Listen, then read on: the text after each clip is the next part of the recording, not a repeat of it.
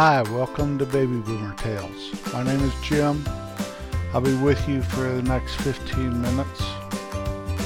We appreciate it if you visit our webpage at babyboomertales.com.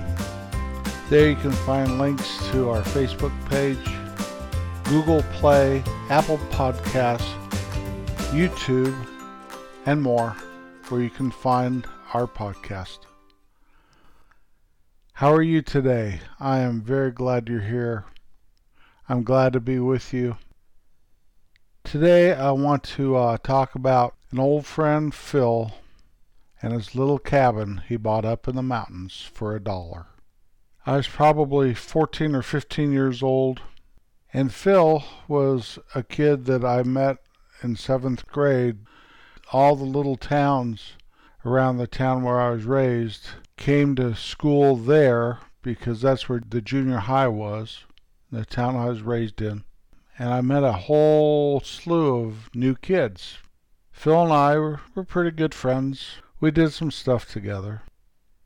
One day he invited Wayne and me, Wayne being my, my best friend growing up, to come and go up and spend the night in this cabin that he had bought from some old timer for a dollar we were 14 or 15 years old. We weren't very old. Old enough to think we were old and could take care of ourselves. And we uh, got permission from our folks, and off we went up into the mountain, carrying food and sleeping bags and all this stuff. And we walked quite a ways. It, it was in the trees. It was clear up, way above town, above the town he lived in. And finally came to this little bitty cabin, little log cabin, probably made out of lodgepole pine, if I can remember right. And so we had a good time playing around outside, running, chasing each other. Then we cooked ourselves dinner and watched the sun set and watched the stars and all that stuff. Well, later that night, along comes Phil's brother, Doug. Doug, if you're listening, maybe you can solve the mystery that was laid before us that night. Doug and Woody, and I do believe one other person. I cannot remember if it was Donnie or Ben or Calvin, one of those guys from up there. I'm sure there were three of them, but I know for a fact Doug and Woody were there. And they were messing with our good time older brothers, stuff. Doug was probably two or three years older than Phil. And we didn't want them around. And finally they left, went on home. Later that night, just getting ready to go to sleep. We're all tired. Cabin's all locked up nice and tight. And all of a sudden, the door was practically ripped off of its hinges. It was flying open and flying back shut big sound. We freaked out and screamed and yelled. It was very, very scary. Well, we had an axe and a hatchet and a knife and a bow and arrow. We were well armed. And first we yelled, you know, Doug, you so and so, leave us alone. You come here and say you're sorry. All that stuff. Nothing. Nothing out in the dark. We stood there, I remember I stood there with that axe, leaning on the bed, ready. If something came through that door, I think I would just attack it or run the other way, one or the other. I can't remember if Phil or Wayne had the bow and arrow pointed right at the door. The other one had a knife. We were ready to defend ourselves to the death because we thought we were going to die. We thought a bear had ripped that door off. After we had talked about it, after we calmed down, and we started trying to analyze what happened, Woody and Doug couldn't have possibly ripped that door like that. That it must have been a bear and he must have smelled our food. And why hasn't he come in here and gotten us? For hours we sat there. After a while, we stopped shaking and stopped being in terror, but we were on high alert. And really, if one of those guys would have walked through the door, we might have hurt him just out of fear. Looking back, I don't know. I don't know if it was a bear or those guys. Logic wants to tell me that it was those guys that did that. Because I think if a bear was going to get us, he would have just got us. He wouldn't have cared if we had some kind of a butcher knife or bowie knife. It was a bowie knife. I remember it was mine. Yeah. Big old knife that I probably had no business having. Too big to be practical. I'm sure those guys got a laugh out of it. Doug, if you ever listen to this, let me know. Because no one ever fessed up to it. We went and asked. We accused and we asked and we blamed. I don't know how long Phil had that cabin. It was quite a night that I'll never forget. The next morning, and I do not think we slept at all. The next morning, we walked back down the mountain, and I never wanted to go there again. And it was a nice little cabin. It was. It had a couple beds in it, and I, it must have had a wood stove or something in it for us to cook our dinner. I think before the big attack, we were talking about, hey, we could live here, you know, all that. Well, Phil grew up, and I think he was pretty successful land surveyor in Arkansas. And a year or two ago, I found out that he had perished in an airplane accident. Wayne, we've talked about it. Wayne, Wayne has passed away. I'm the only one of the three of us that survives to tell this story. Except on the other side, I think there may be two or three guys that are still kind of chuckling when they think about how they made our hair stand up on end, how they caused us to lose a night's sleep, and still talk about it today. It's all good, it's all fun, and we survived again. Sometimes I miss those days. I don't know if I'd ever pull a prank like that on somebody, but I probably did and would. I wouldn't now, though. I don't want to cause fear in anybody or anything. I just want to show love and kindness. I want to be nice and good. But back then, that was probably great fun. I mean, we didn't have PlayStations to, to play with. We had to make it. We had to make it as we went. And it was quite a time.